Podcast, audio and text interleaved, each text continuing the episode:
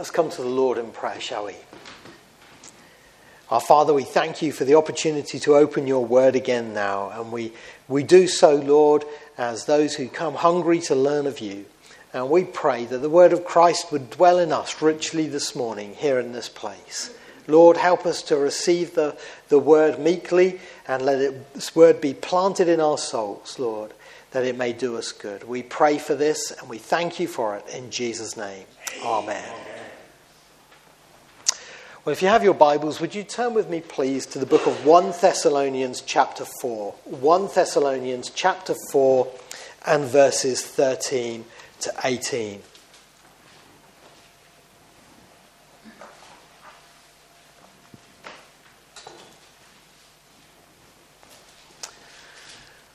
New Testament letter of Paul to the church at Thessalonica, and it's interesting because it's probably the first letter Paul wrote.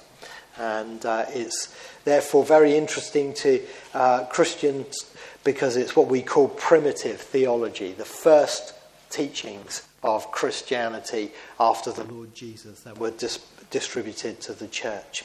So 1 Thessalonians chapter 4 verse 13 and Paul says brothers we do not want you to be ignorant about those who fall asleep, or to grieve like the rest of men who have no hope. We believe that Jesus died and rose again, and so we believe that God will bring with Jesus those who have fallen asleep in him. According to the Lord's own word, we tell you that we who are still alive, who are left till the coming of the Lord, will certainly not precede those who have fallen asleep. For the Lord himself will come down from heaven with a loud command, with the voice of the archangel, and with the trumpet call of God, and the dead in Christ will rise first. After that, we who are still alive and are left will be caught up together with them in the clouds to meet the Lord in the air and so we will be with the Lord forever. Therefore, encourage each other with these words.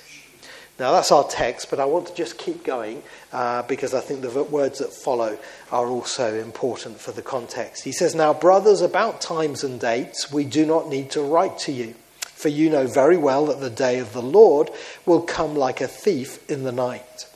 While people are saying peace and safety, Destruction will come on them suddenly as labor pains on a pregnant woman, and they will not escape.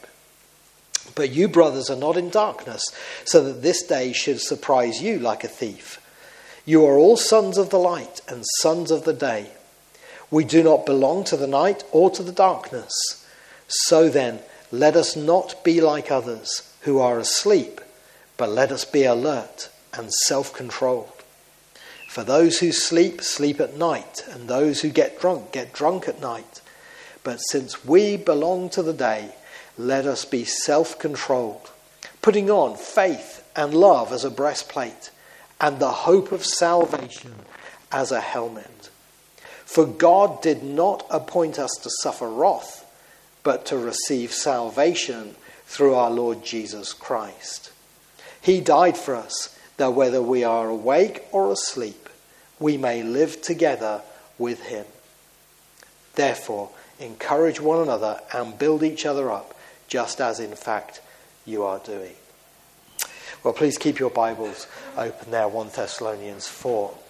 In 1872, the uh, American merchant ship, the Mary Celeste, was discovered by a Canadian vessel off the coast of the Azores uh, near Portugal in a rather unusual manner.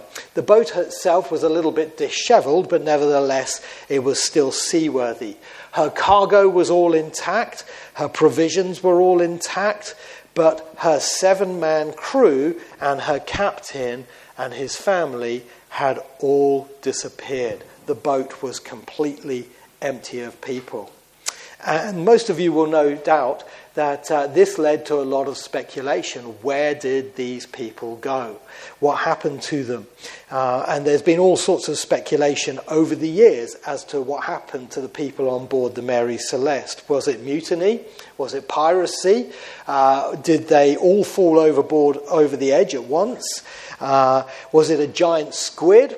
Was it aliens? Was it a water spout? Was it an earthquake? Those are all some of the theories that have been brought forward. And uh, nobody has come forward with a definitive answer. Where did they go? No one knows. Well, come forward about a, a hundred years or so, and it turns out that people are still disappearing from ships. In fact, between 1995 and 2011, as many as 165 people disappeared from cruise liners. Isn't that strange? In most cases, foul play is believed to have taken place. Well, I want to tell you, dear friends, the day is coming when people are going to disappear not only from ships, but also from planes, from cars, from offices, from bedrooms, from prison cells. Think about that you know, like Peter in, in the book of Acts, chapter 12, they're going to disappear from hospitals and all over, pl- over the place. And people are going to be saying, Where did they go? Where did they go? There will be the missing millions.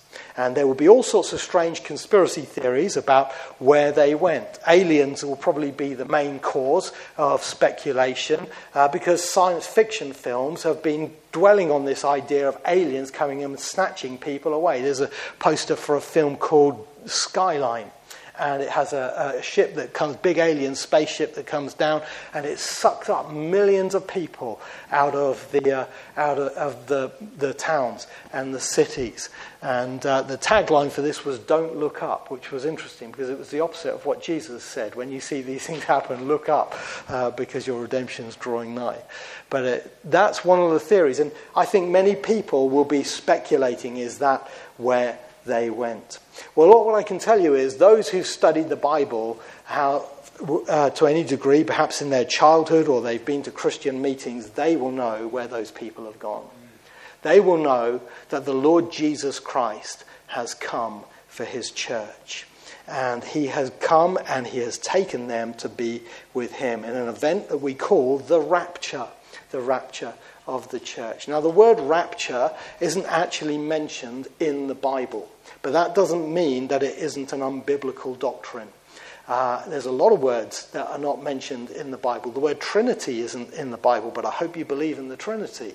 The word sovereignty isn't mentioned in the Bible, but I hope you believe in the sovereignty of God.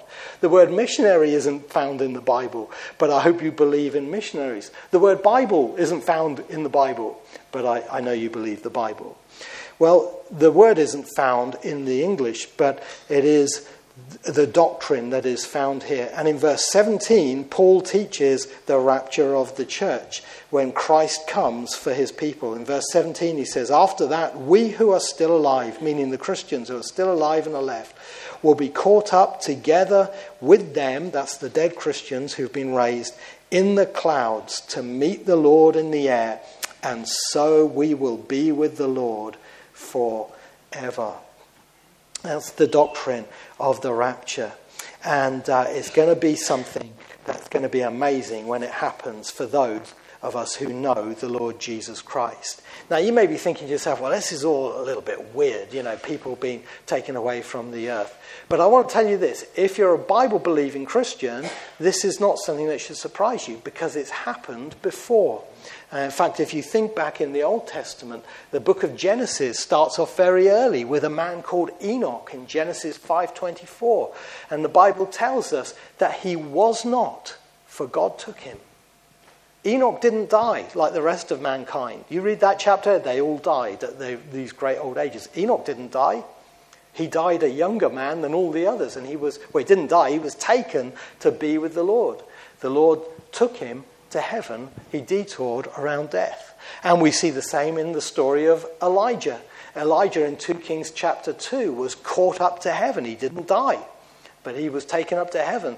And uh, depending on how you interpret the words there, he either went up in a whirlwind, or he went up in a chariot, or he went up in both. Uh, but uh, he was taken uh, spiritually by the Lord, physically by the Lord, to heaven without dying. And this is something that uh, is going to happen again in the future.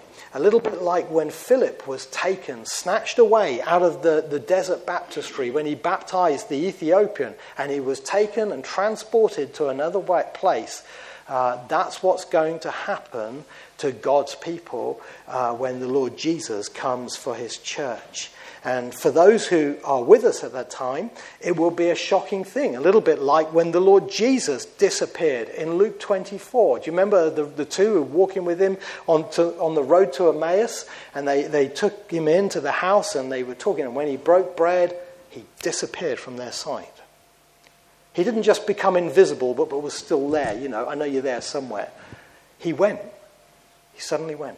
As quick as a twinkling of an eye, he went. It was a real thing. And that's one thing that's going to happen again in the future to the body of Christ when the Lord Jesus comes for his church. And we want to know about this. You know, we need to wake up to the take up. Uh, we don't want to be taken by surprise, as it were. We need to know about this. In fact, this is a very important teaching. A lot of people don't understand. It brings a lot of clarity to the whole doctrine of the second coming.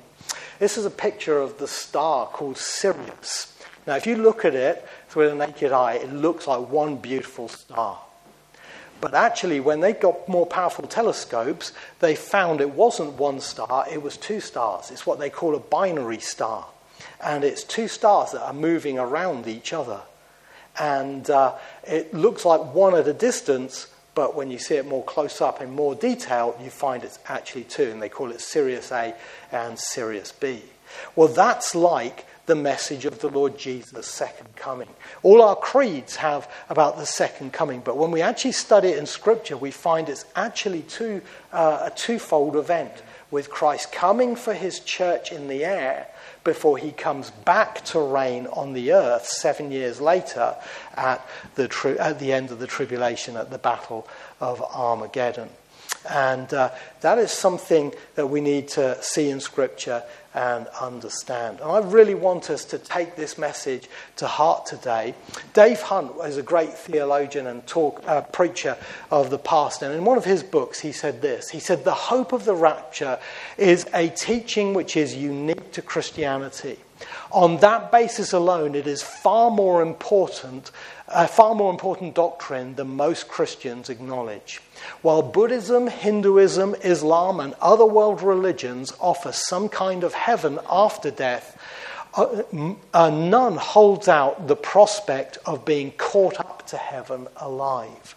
Christ alone, the conqueror of death, made the promise to those who would believe in him. And uh, I agree with that. It is a very precious and important doctrine, and we need to take it to heart.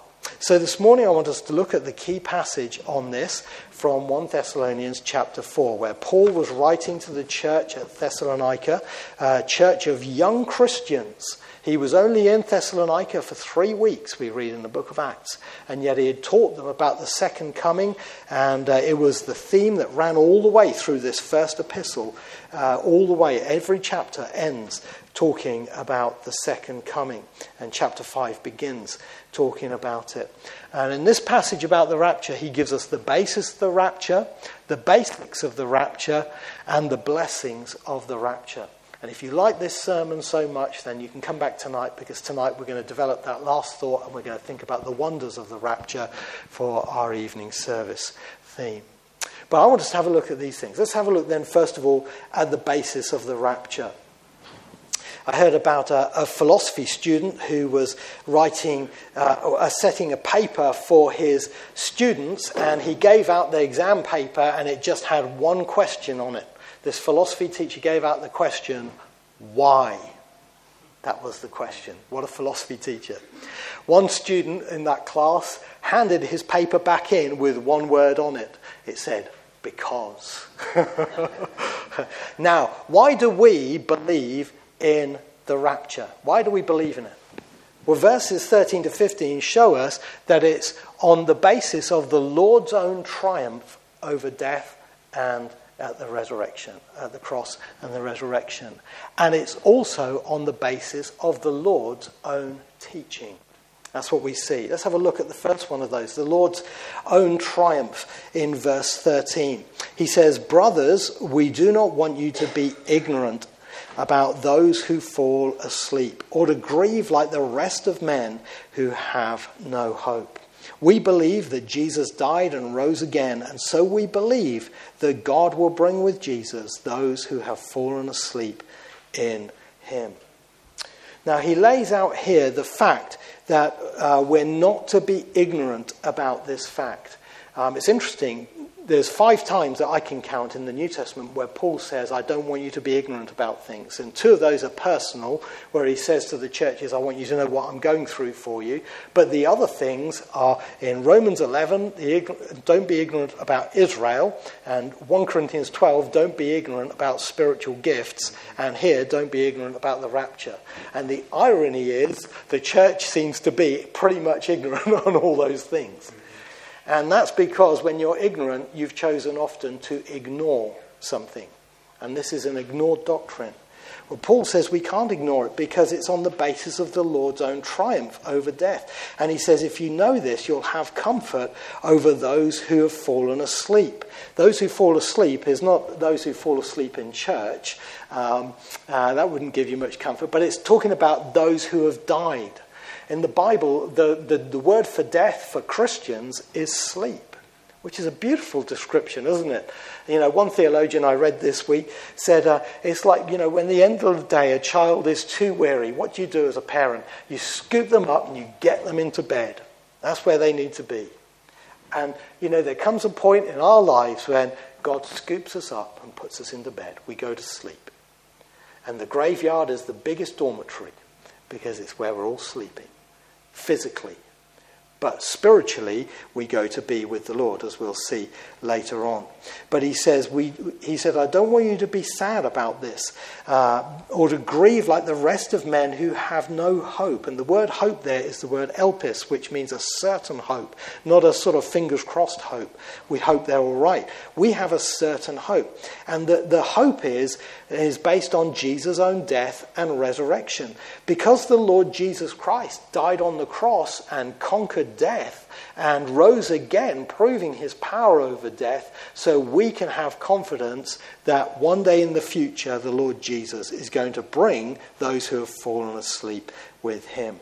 And that's the basis of the rapture, the Lord's own triumph. Uh, if I would interpret Scripture with Scripture, in 2 Corinthians chapter 4 and verse 14, Paul said, Because we know that the one who raised the Lord Jesus from the dead will also raise us with Jesus and present us with you in his presence. That's the basis we have. And it's a basis of hope because of the Lord's own triumph over death. And it's not, a, it's not a, a fiction thing, it's a reality for us who are Christians. Jesus is the, the one who conquered death and has victory over it.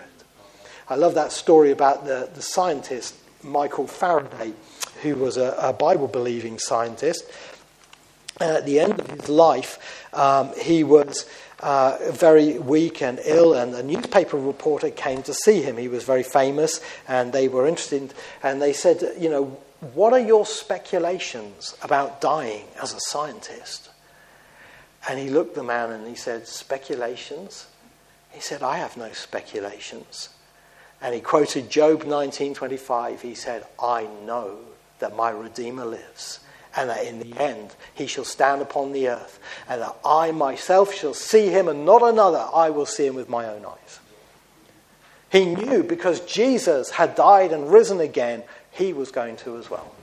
And he had a hope for that for the future. I wonder if you do. That's the basis of the rapture, the Lord's own triumph. But it's also on the basis of the Lord's own teaching. Because if you look in verse 15, he says, according to the Lord's own word, we tell you. And goes into the rapture.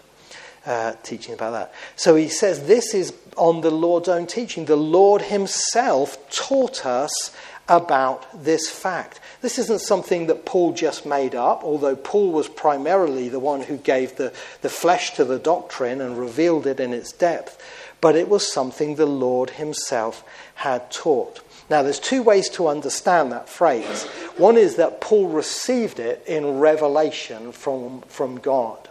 You know, when Paul uh, was saved, he went down to uh, Sinai in Arabia. He tells us that in Galatia uh, in Galatians. And we know that he was down there and he was receiving his understanding of the gospel directly from God. And uh, one of the little things that gives a little game away on that is when Paul talks in 1 Corinthians 11 about the communion, he said, For I received from the Lord that which I also pass on to you, that the Lord Jesus, on the night he was betrayed, took bread and get.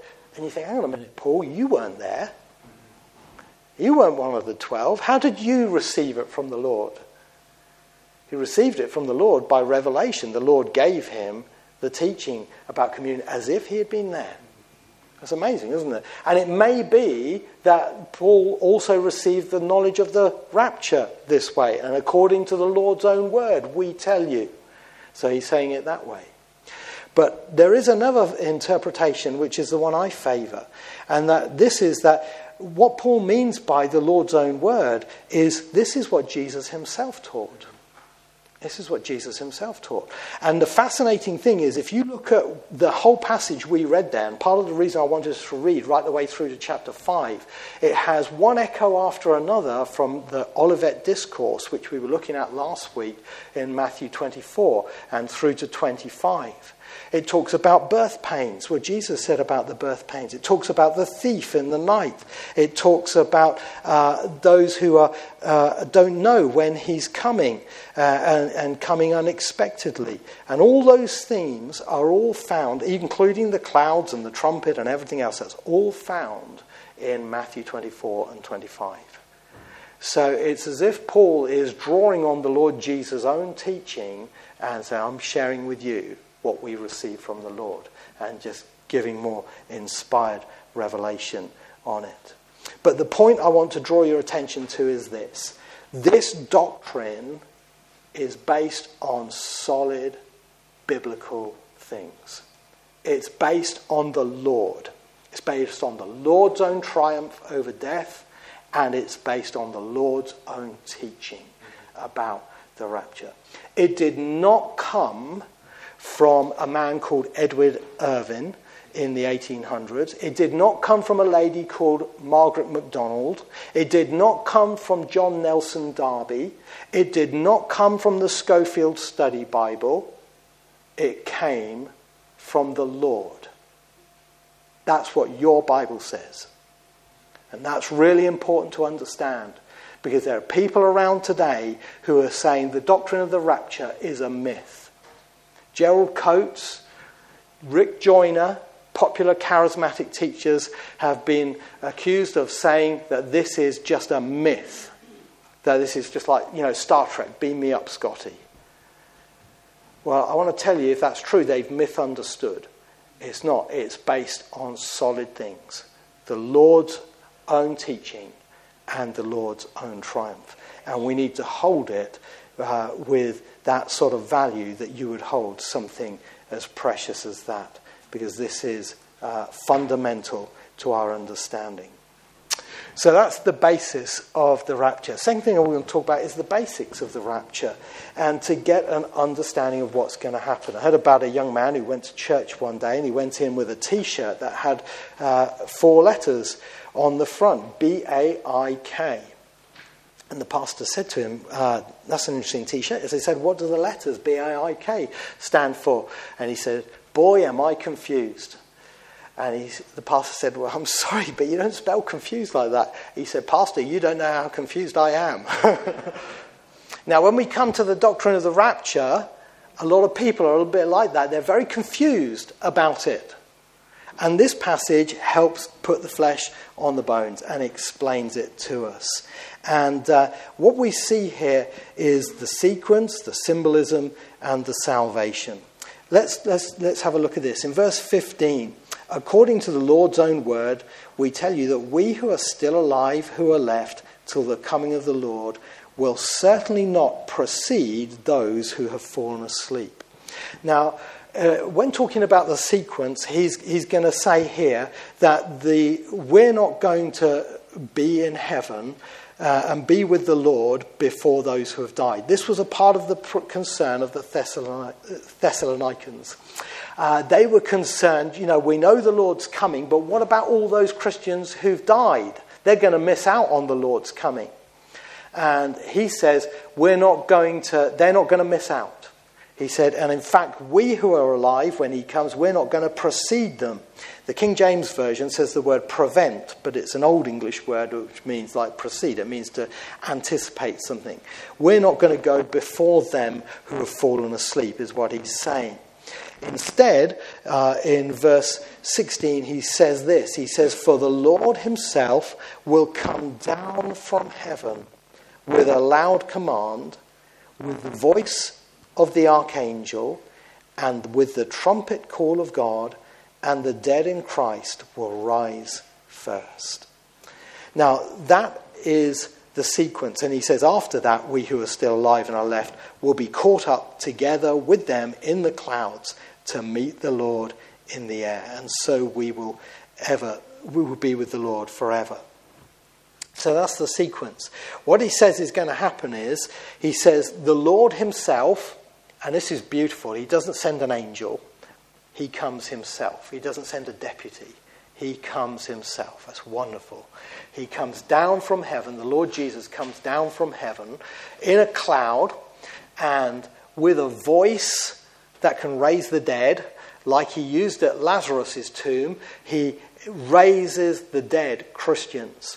This is part of what Paul defines in 1 Corinthians 15 as the first resurrection. There is a second resurrection for unbelievers that comes at the day of judgment. Uh, but this is the first resurrection, and they're going to be raised up to go and meet the Lord. And they actually have a head start on us, which is a beautiful thing, isn't it? So he's saying, don't worry about those who've died. They're not missing out. In fact, they actually have a privilege. They're actually going to be a split second ahead of us to get to the Lord first. Uh, so they're not going to miss out. But then he says, after that, we will be caught up together with them in the clouds to meet the Lord. And by the way, the word caught up there in the Greek is the word harpazo, which is the word that was used of Philip being snatched away from uh, uh, the, the desert baptistry. And uh, in Latin, when it was translated in Latin, that gave us, it was the word rapture uh, which is based on speed. You know, like a rapier missile fast. This is the idea. It means speed. He's going to catch us up to meet him in the air at that time. And that is the sequence. Uh, it's, a, it's a beautiful thing to understand. The Lord comes down and he calls out, and there's a trumpet call, and the angel, archangel, which is Michael, he's the only archangel in Scripture, and uh, he, he calls out, and the dead are raised, and then we go up and we met uh, with him in the Lord, uh, meet with them in the Lord in the air. Interesting, I told you a moment ago uh, that we think Paul got all this in Sinai, didn't I? Uh, when he went down there uh, because of uh, his, his time alone with the Lord to receive his teaching. There is a fascinating parallel with Moses at Mount Sinai here in all of this. If you read Exodus chapter 19, verses 18 to 20, it says this Mount Sinai was covered with smoke because the Lord descended in, in it, on it in fire. The smoke billowed up from it like the smoke of, from a furnace. The whole mountain trembled violently, and the sound of the trumpet grew louder and louder. Moses spoke, and the voice of God uh, uh, answered him. The Lord descended to the top of Mount Sinai and called Moses to the top of the mountain. So Moses went up. It's a fascinating parallel, isn't it? The Lord comes down in a cloud, there's a loud trumpet sound, the voice of God, and he calls Moses up. It's almost the same thing. And uh, it's, a, it's the pattern that's been set in history. So that's the sequence of what's going to happen. Now, this passage doesn't tell us anywhere about where on the chart of prophecy it happens. You have to draw that from other passages, and we may be talking about that uh, in a moment and tonight. But that's the sequence of the event itself. Now, what about the symbolism of the event? Well, the symbolism of the event is the Jewish wedding. The Lord Jesus Christ, when he taught about this in the upper room discourse in John chapter 14, he said this. Uh, he said, Do not let your hearts be troubled. Trust in God, trust also in me. And what he's saying there is you've got to put your faith in me as well as in God the Father. But you need to trust in me even when you can't see me. You trust in God now, you can't see him. There's a day coming when you won't see me either. You've got to trust in me then in the same way. He said, In my Father's house, which is heaven, are many rooms or mansions, but it's rooms, chambers. If it were not so, I would have told you. I am going there to prepare a place for you. And if I go and prepare a place for you, I will come back and take you to be with me, so that you also may be where I am. That's the Lord Jesus teaching on the rapture in John chapter 14. He says he's going to prepare a place in heaven, come back, and take us back to that heaven to be with him. That's not the second coming. You can see it's a separate event. He's coming to, sec- eh, to take us back to heaven with him.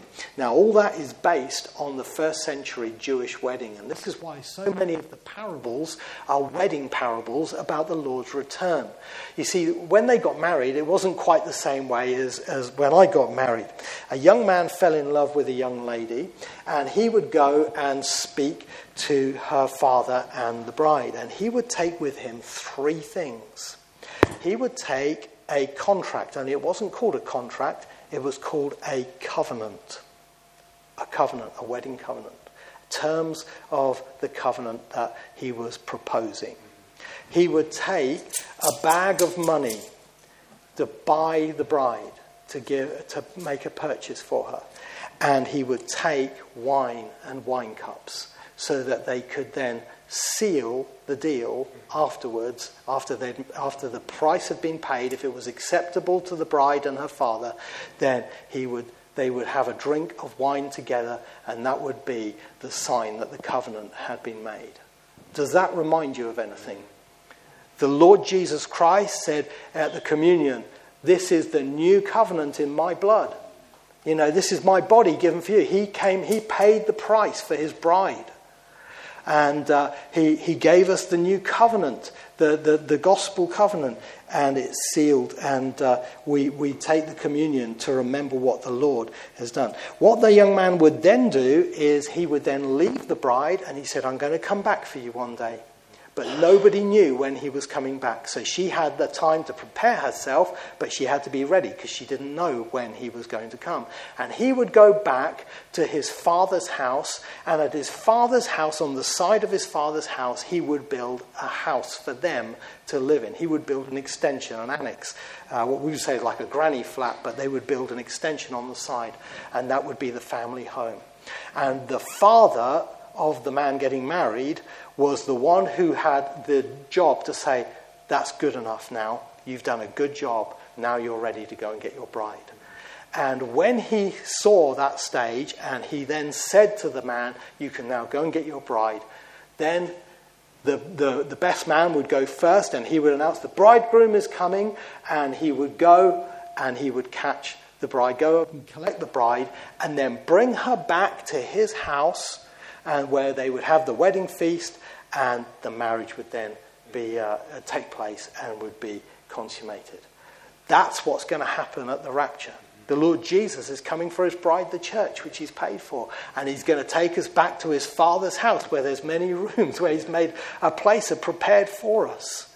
This is why it all makes sense when you start understanding the Bible about how it's going to happen. The symbolism is of the Jewish wedding. But the salvation is uh, what it rescues us from. because although we're rescued to glory, we're rescued also from wrath. And that's the beautiful thing about this whole passage when you read it all together. Because when you read it without putting in the chapter divisions, you'll notice Paul then goes on and talks about the time which is coming, a time of destruction which is coming on the world. And he says in verse 3 of chapter 5 while people are saying peace and safety, destruction will come on them, not on us, suddenly as labor pains on a pregnant woman, woman and they will not escape. And this is, we believe, the tribulation, the time of judgment that Jesus warned us about in the Matthew uh, 24 Olivet Discourse, um, the, the time of God's wrath. And uh, in the end part of this passage, he says, For God did not appoint us to suffer wrath, but to receive salvation through our Lord Jesus Christ. So we're not appointed to wrath. So the Lord Jesus is going to come for his church before that seven year period of tribulation begins. And uh, it's salvation in an earthly sense as well as in an eternal sense uh, from what's coming on the earth. And you can read about the tribulation in the book of Revelation. And here's the interesting thing when you read about the passages of, to do with the tribulation from chapter 6 through to chapter 19, even though Paul, uh, the Lord Jesus revealed to John about the churches and the seven churches and all the letters to the churches, when you get to chapter 16, chapter 6, there's no more message of the church. He talks about saints, people who get converted during that time. But the church is not mentioned anymore from that point. Why? Why? Because the Lord has come and taken her, and we've been saved from the wrath to come. Uh, that is something which is a big hallelujah and uh, a part of uh, the, the, the, message. So, uh, and uh, that's, I'm going to talk about that a little bit more, God willing, tonight. So, those are the basics of the rapture. You and I need to take those basics to heart so that we can know this truth uh, intimately. Final thing I want you to see is the blessing of the rapture, because you'll notice in verse 18, Paul says, Therefore, terrify each other with these words. No, he doesn't. What does he say? Verse 18, Therefore, encourage each other with these words. This message is a message of encouragement for the believers. And uh, it's a message of encouragement in, in two ways. It's a message that gives comfort for sorrow, because we have the sadness of those who die. And this is something that affects all of us. You know, it affected the early church. We read in Acts chapter 9 about how when Dorcas died, they were all mourning over Dorcas, and they showed Peter the, the, the things that she had made. The Bible doesn't say, therefore, we do not grieve. But what it says is, we do not grieve as those who have no hope. Those of us who are Christians, we do have a hope in the face of grief. And uh, we know that our loved ones are with the Lord and He's going to bring them spiritually. Their bodies will be raised, and they'll be reunited, body and soul, uh, and meet the Lord in the air. And we are going to be with them again. That's a tremendous comfort for us. I love the words of the Lord Jesus in John chapter 11, verse 11. Our friend Lazarus has fallen asleep, but I am going there to wake him up. Isn't that fantastic? And you can apply that to every Christian who's in the grave right now. I'm going there to wake him up. I'm going to raise him so we don't need to mourn without hope. But the second is it gives us courage for tomorrow because the encouragement is to know the Lord could come for us at any moment. And that hope that that gives God's people is immeasurable. Immeasurable. Every day, uh, M.R. DeHaan used to pull back the curtains and say, perhaps today, perhaps today. And that then was put onto a, a big plaque in his office, perhaps today. And Christians all over the world have got that written in their Bible or up in their home, perhaps today. Maybe the Lord's coming today. What an encouragement for us. And you know, last week we were talking about all the signs, all the things that are ahead, what's in store for 2024, and it was quite a depressing list, wasn't it? But Jesus said, When you see these things begin to happen, lift up your heads because the Son of Man's coming. Your redemption is drawing near. It's hope. It's hope. And uh, this is what we have that is different to everyone else in the world. Sam Gordon, who comes and preaches here sometimes, put it like this when he was here once. He said, The world is hoping for the best, but the church has the best hope. And I think we do. The Lord coming for us. So that's the blessing, and we'll talk more about the wonders of the rapture tonight. Just want to close by saying this. When I was growing up, there was a little hymn, and we never sang it, but we, were, we learnt it as children. And it's a prayer that I think is applicable for every one of us here today. It says this Coming suddenly, coming soon, coming certainly, because he is coming certainly, night or noon, Jesus, I humbly pray, wash all my sins away and keep me till that day when thou shalt come. And I would commend that to you as a prayer. If you are not yet a Christian, ask the Lord to save you wash your sins away, and to keep you till he comes. And if you are saved, Lord, we know you're coming, coming one day. Keep me till that day walking with you. We're going to sing.